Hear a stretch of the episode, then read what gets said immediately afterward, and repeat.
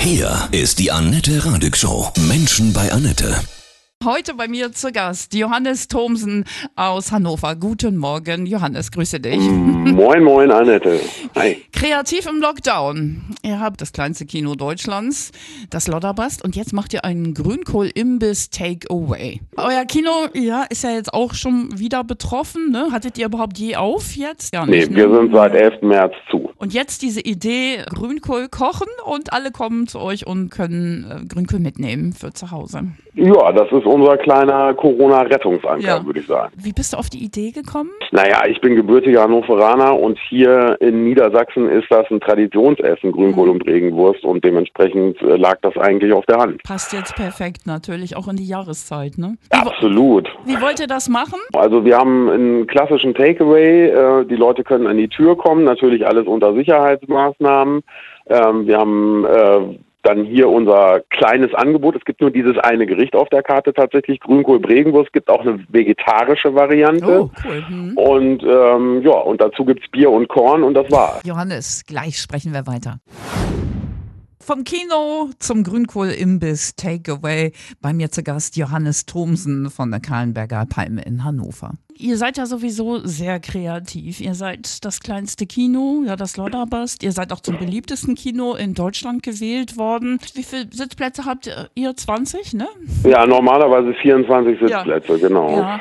Ihr macht Programmkino. Gut, das geht jetzt alles nicht mehr. Und Nee. ihr lasst aber den, den Kopf nicht hängen, ne?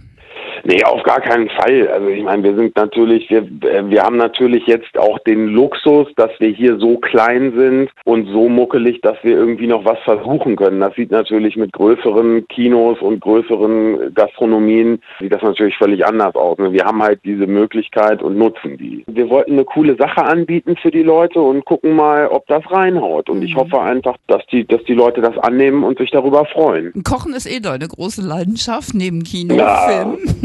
auf jeden Fall. Wie kochst du Auf deinen Grünkohl?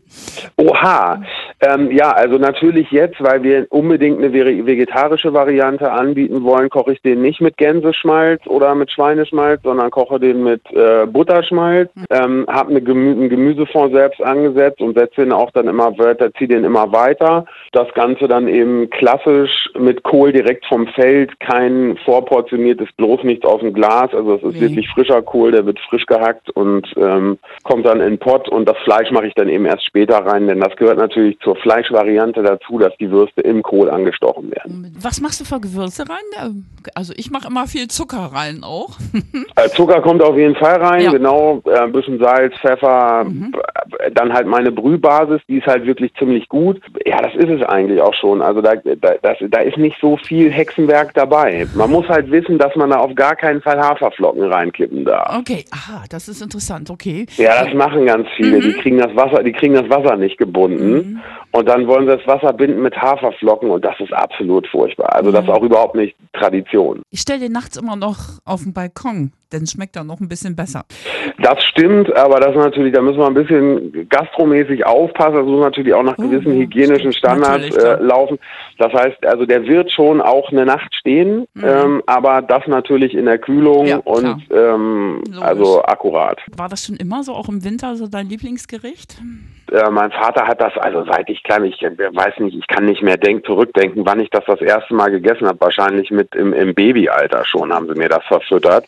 Und ähm, naja, und dann ist, hat sich das eben so weitergeführt und seit ich 16, 17 bin, koche ich das eigentlich in der Saison immer. Er ist auch total gesund, ne? Hat total Vitamin C, Bombe und alles drin, was man so braucht, gerade im Winter, ne? Also. Ja, denken wir uns jetzt mal das ganze Fett weg, dann ist das sicher Ja. auch eine ganz gesunde Angelegenheit. Was ich wirklich toll finde, dass ihr den Kopf nicht in den Sand steckt, ja. Das geht ja vielen Künstlern jetzt auch, Veranstaltern echt nicht gut, ne? Der neue Lockdown.